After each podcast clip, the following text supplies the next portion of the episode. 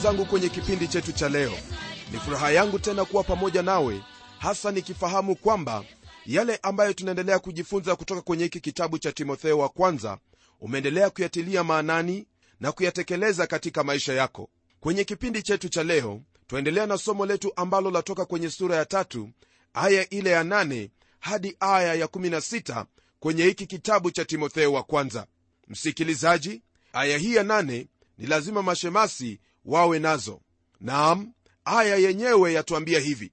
Vivyo hivyo mashemasi na wawe wastahivu si wenye kauli mbili si watu wa kutumia mvinyo sana si watu wanaotamani fedha ya aibu. Msikilizaji kama vile inavyostahili mtumishi wa mungu yani askofu hivyo hivyo ndivyo ambavyo inavyostahili mashemasi pia. Kwa kuwa mashemasi kama vile askofu walivyo hivyo ndivyo walivyo na wao pia.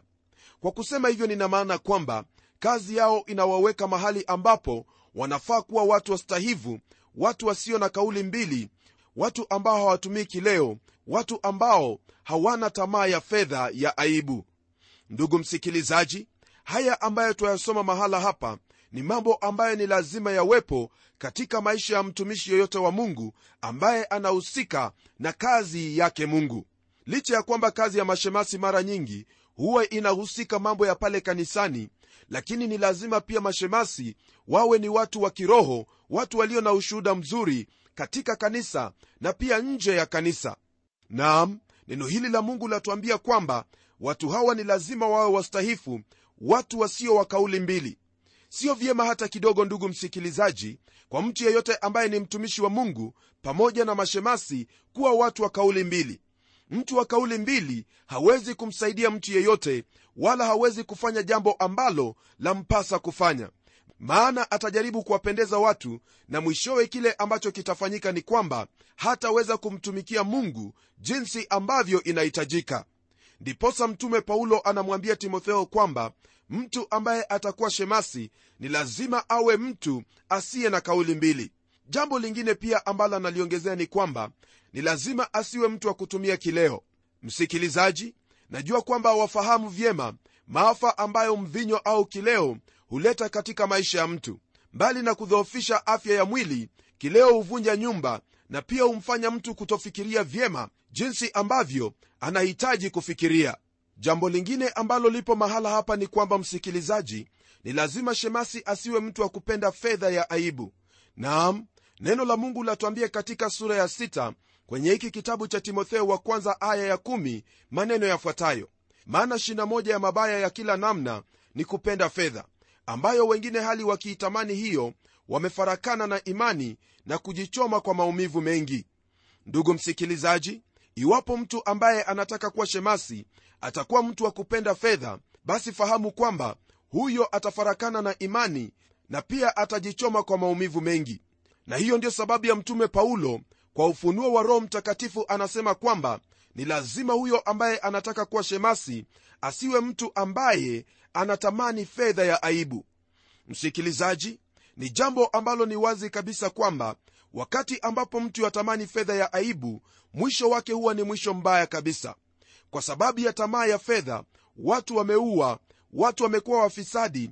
Watu wamefanya mambo ya aibu mambo ambayo hauwezi ukafikiria. Kwa hakika tamaa ya fedha ni shina moja ya mabaya yote ya kila namna. Kwa sababu hiyo basi wewe kama mtoto wa mungu uwe ni shemasi askofu au unatumika mahali popote pale iwe ni serikalini au katika biashara yako ni lazima ujiepushe na tamaa ya fedha. Maana mwisho wa kutamani fedha utapata kwamba umefarakana na imani na pia umejichoma kwa maumivu mengi. Naamini kwamba hilo siyo jambo ambalo ungelipenda litendeke katika maisha yako. Tunapogeukia aya ya tisa, neno la mungu latuambia hivi. Wakiishika siri ya imani katika dhamiri safi. Hapa mtu wa mungu paulo anaendelea kutuonyesha ule umuhimu wa hawa wanaosaidia kazi mbalimbali mbali katika huduma yake mungu wanavyohitajika kuwa watu wakamilifu katika matendo na mienendo yao. Siri ya imani inamaanisha ufunuo wa injili ya kristo. Wakati ambapo paulo anasema imani hazungumzii juu ya imani kwa njia ya juujuu bali anazungumzia kuhusu imani kwa njia iliyodhabiti kweli kweli anazungumzia kuhusu imani kama siri kwa sababu mafundisho au kanuni hizo hazikufunuliwa katika agano la kale bali haya yote yamefunuliwa kwetu katika agano jipya. Tunaambiwa katika kitabu cha matendo ya mitume kwamba kanisa hilo la kwanza liliendelea na mafundisho ya mitume. Kanuni ya mitume au mafundisho ya mitume msikilizaji ilikuwa ni mambo kuhusu imani imani ambayo inatokana na yesu kristo. Imani hiyo ndiyo inatakiwa iwe imani ya kanisa siku hizi zetu za leo. Na hiyo ndiyo imani ambayo kanisa linatakiwa liakilishe hapa ulimwenguni. Kuna watu wengi sana ambao hufikiri kwamba imani hii imekwisha kuwa kama mambo ya zamani na inahitajika kufanyiwa upya au kurekebishwa. Nao wanapoingia katika mambo ya aina hii wanaliharibu neno la mungu. Hata tunaona kwamba wanaliyeyusha kabisa na unakuta kwamba hata wakati mwingine neno hilo la mungu lakosa maana kabisa. Msikilizaji lile ambalo ningependa ufahamu ni kwamba ni lazima ujiepushe na watu kama hao. Maana watu kama hao ambao wanajaribu kurekebisha neno la mungu watu hao wanalirekebisha kwa kusudi moja ili waweze kutekeleza tamaa zao huku wakidai kwamba neno la mungu ndilo ambalo limesema. Na hiyo ndio sababu ndugu msikilizaji twaona watu wakifanya mambo ya ajabu ajabu mambo ambayo kwa kawaida hayawezi yakafanywa kama vile kuwaoza wanaume wawili huku wakidai kwamba hawa watu pia wanayo haki mbele zake mungu.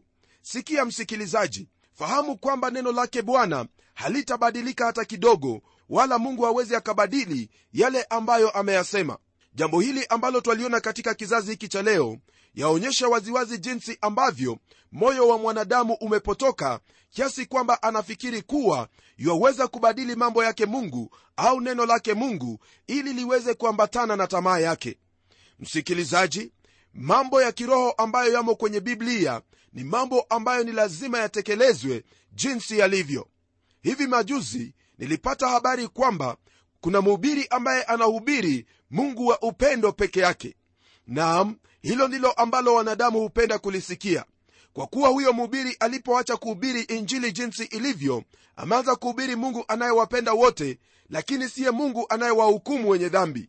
Mafundisho kama hayo ndugu msikilizaji ndiyo mafundisho ambayo twayaita mafundisho ya uongo huyo mungu ambaye ametupa imani hii ni mungu ambaye habadiliki na neno lake halibadiliki na lile ambalo ameita ni dhambi hilo litaendelea kuwa ni dhambi.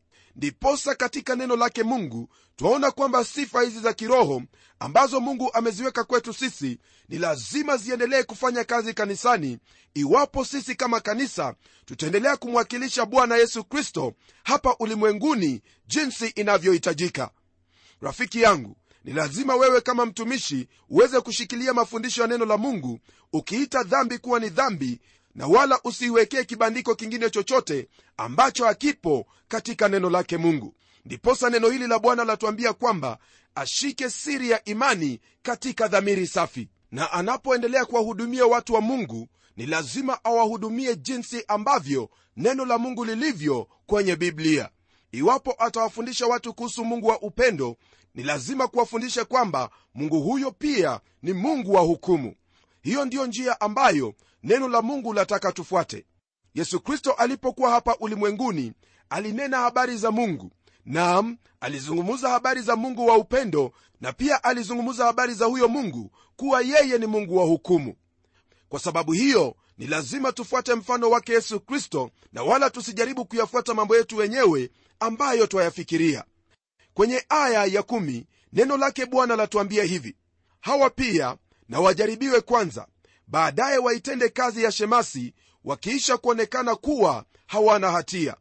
Msikilizaji andiko hilo ni waziwazi kabisa maana lasema kwamba mtu asiingizwe katika kazi yake bwana kabla hajajaribiwa kwanza. Kwa hivyo iwapo mtu atakuwa kanisani pale kwa mwezi mmoja tu hafai kuingizwa katika wadhifa wowote ule kabla hajajaribiwa na kuonekana kuwa hana hatia. Msikilizaji watu wengi ambao wamewakumbatia watu na kuwaingiza katika wadhifa wa utendaji kazi kanisani mara tu wanapoingia wamejuta sana kwa lile ambalo walilitenda. Maana hawakuchukua muda wao na kumjaribu kwanza kisha baadaye ndio wawaruhusu kuingia kazini bali waliwakumbatia na mwishowe wakapata kwamba wamefanya jambo ambalo limeumiza kanisa na pia kuaibisha injili yake kristo.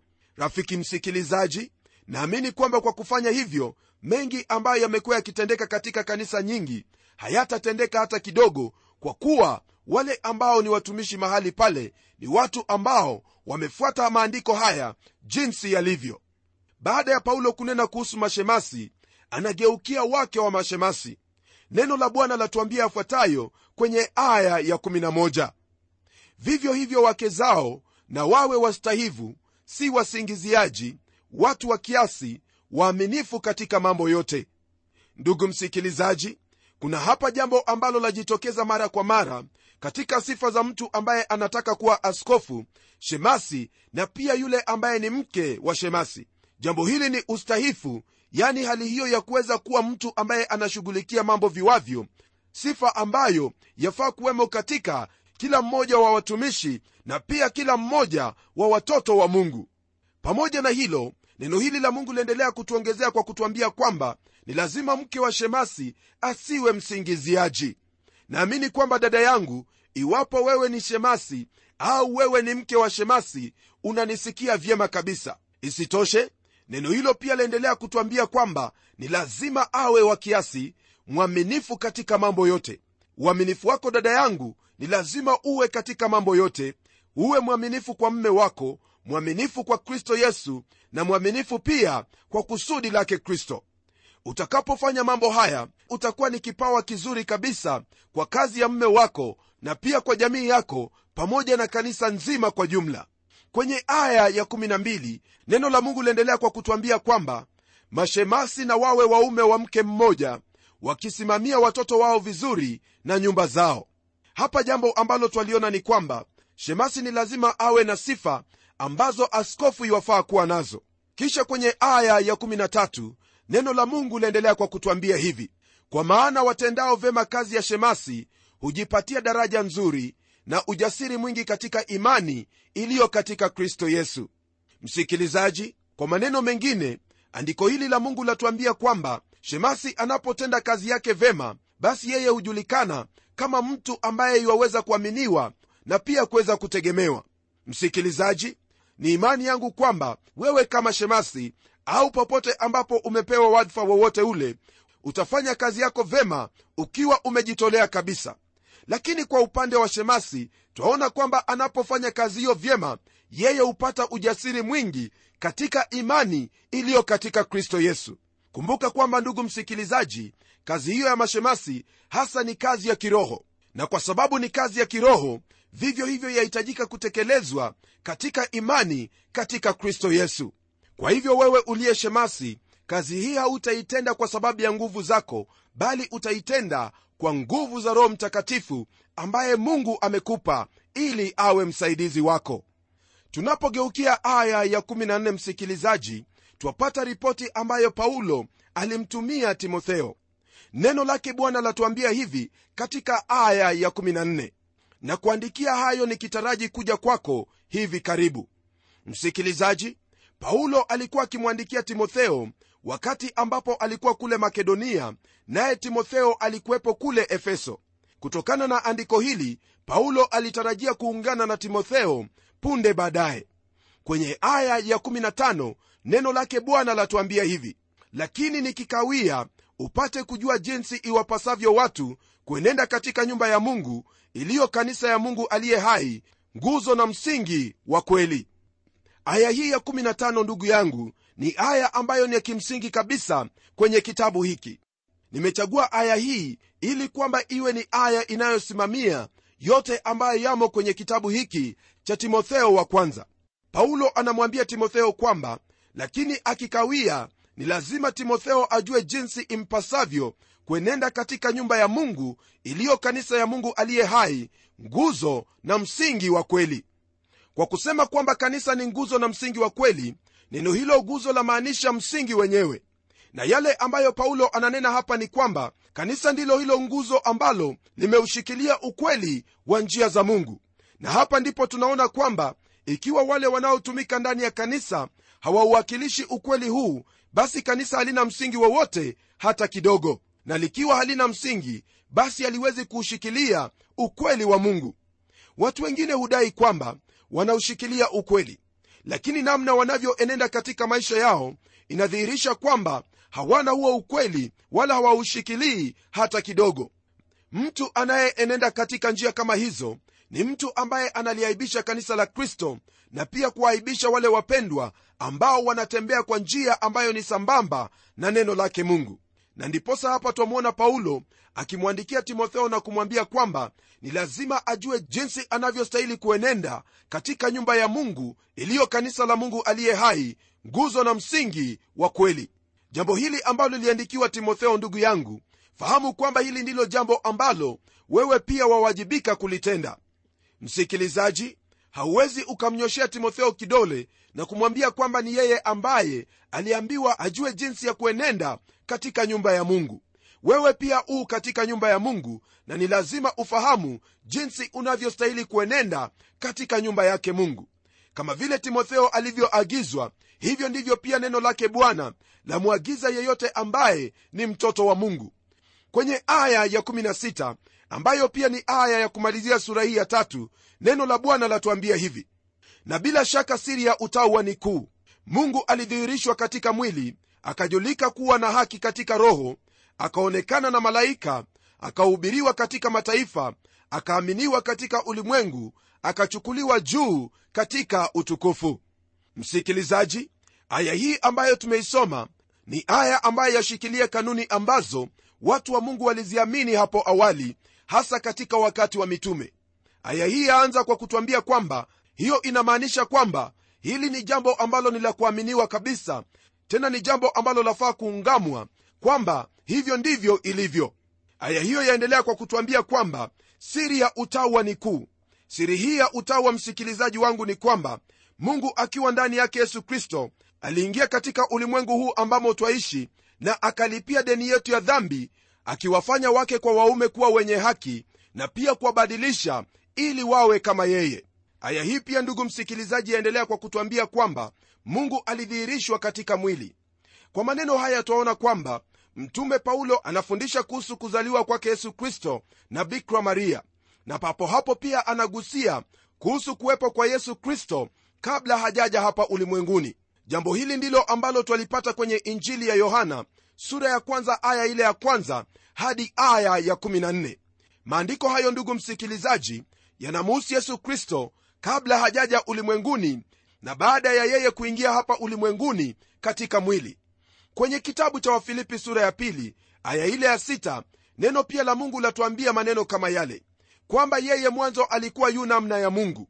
Kisha kwenye kile kitabu cha webrania sura ya kwanza aya ya tatu pia neno la mungu lathibitisha kuhusu kuwepo kwa yesu kristo kabla ya kuja hapa ulimwenguni. Neno hilo latuambia kwamba yesu kristo ni mng'ao na utukufu wake mungu na chapa ya nafsi yake. Msikilizaji maandiko hayo yametuonyesha waziwazi jinsi ambavyo yesu kristo alivyokuwa katika hali ya roho kabla hajazaliwa kama mwanadamu hapa ulimwenguni. Na akiwa katika hali hii ilikuwa kwamba mungu amefunuliwa. Hili ndilo ambalo tulilisoma katika kitabu cha yohana sura ya kwanza aya ya 14 ambayo ilituambia waziwazi kwamba naye neno alifanyika mwili akakaa kwetu nasi tukauona utukufu wake utukufu kama wa mwana pekee atokaye kwa baba amejaa neema na kweli. Ni yeye tu ndugu msikilizaji wala hakuna mwingine yeyote ulimwenguni ambaye amejua kule alikotoka na kule ambako alikuwa akienda isipokuwa huyu yesu kristo ambaye alijua kwamba ametoka kwake mungu na kwamba anarudi kwake mungu baada ya kukamilisha kazi ambayo alikuja kuitenda hapa duniani kazi ya kutuokoa na kutufanya haki mbele zake mungu. Msikilizaji na kama vile ambavyo mungu hangeliweza kuonekana huko katika hema ya makutano au huko jangwani vivyo hivyo naye bwana wetu yesu kristo hali yake ya uungu haingeliweza kujulikana wakati ambapo alikuwa kwenye hema hii ya kimwili. Macho ya wanadamu hayakumtambua katika hali iliyo yake ya halisi. Wanadamu hawakujua kwamba huyu ambaye walikuwa wakimwona kwa macho yeye alikuwa mungu. Lakini akiwa hapa ulimwenguni alikuwa na mwili wa mwanadamu. Na kwa kuwa mwanadamu hangemwelewa alionekana kama ni mtu wa kujifanya.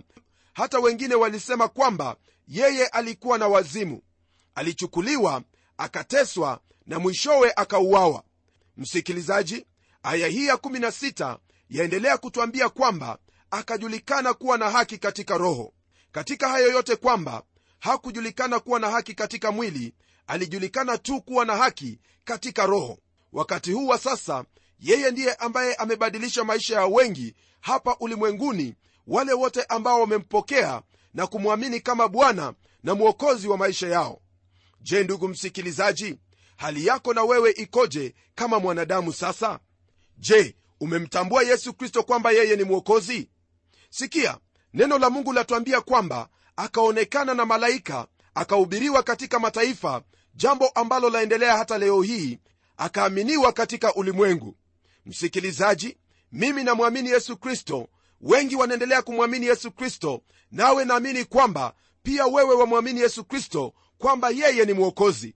Na jambo la mwisho ndugu yangu ni kwamba akachukuliwa juu katika utukufu. Leo hii kristo ameketi katika mkono wa kuume wa mungu na hapo ndipo alipo wakati huu ambapo ninanena nawe. Je rafiki yangu wewe umemwamini yesu kristo? Umempokea awe bwana na mwokozi katika maisha yako? Huyu ndugu msikilizaji ambaye nanena habari zake ndiye mungu na wala hakuna mungu mwingine kama yeye. Mwamini nawe utakuwa salama nawe utabarikiwa kwa kuwa yeye ndiye ambaye ameketi katika mkono wa kuume wa mungu baba akikufanyia maombezi nitaomba pamoja nawe kwa kuwa hili ndilo jambo ambalo mungu yatarajia liweze kutendeka katika maisha yako. Na iwapo wewe umemwamini kristo basi ndugu msikilizaji yazingatie haya ambayo tumejifunza siku ya leo. Hebu tuombe. Mungu mfalme na kushukuru siku hii ya leo kwa ajili ya haya mafundisho mema ambayo tumejifunza kuhusu wadhifa wetu kama watoto wako na pia kama watumishi wako katika kanisa. Ni ombi langu kwamba ndugu yangu msikilizaji atazingatia yale yote ambayo yanampasa katika maisha yake kama mtoto wa mungu na pia kama mtumishi wako. Asante bwana maana najua kwamba kwa nguvu zako utamwezesha apate kuyatenda yote. Naomba haya katika jina la yesu kristo ambaye ni bwana na mwokozi wetu. Amen. Ndugu msikilizaji mungu akubariki sana. Unapoendelea kufahamu kwamba mungu alidhihirishwa katika mwili akajulika kuwa na haki katika roho akaonekana na malaika akahubiriwa katika mataifa akaaminiwa katika ulimwengu akachukuliwa juu katika utukufu. Nam huo utukufu ndiyo ambao pia ametuahidi kwamba tutakuwa pamoja naye. Je utakuwa pamoja naye? Hadi kipindi kijacho mimi ni mchungaji wako jofre wanjala munialo na neno litaendelea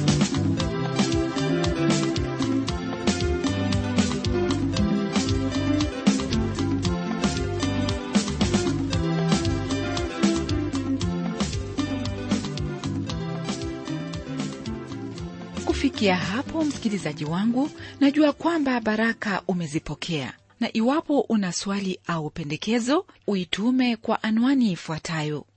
Transworld radio sanduku la posta ni 21514 nairobi. Kisha uandike code namba ambayo ni 00505 kenya. Nitarudia tena. Transworld radio sanduku la posta ni 21 514 Nairobi, kisha uandike code namba ambayo ni 00505 Kenya. Hebu tukutane tena kwenye kipindi kijacho kwa mibaraka zaidi. Ni mimi mtayarishi wa kipindi hiki Pamela Omodo nikikuaga kwa heri na neno litaendelea.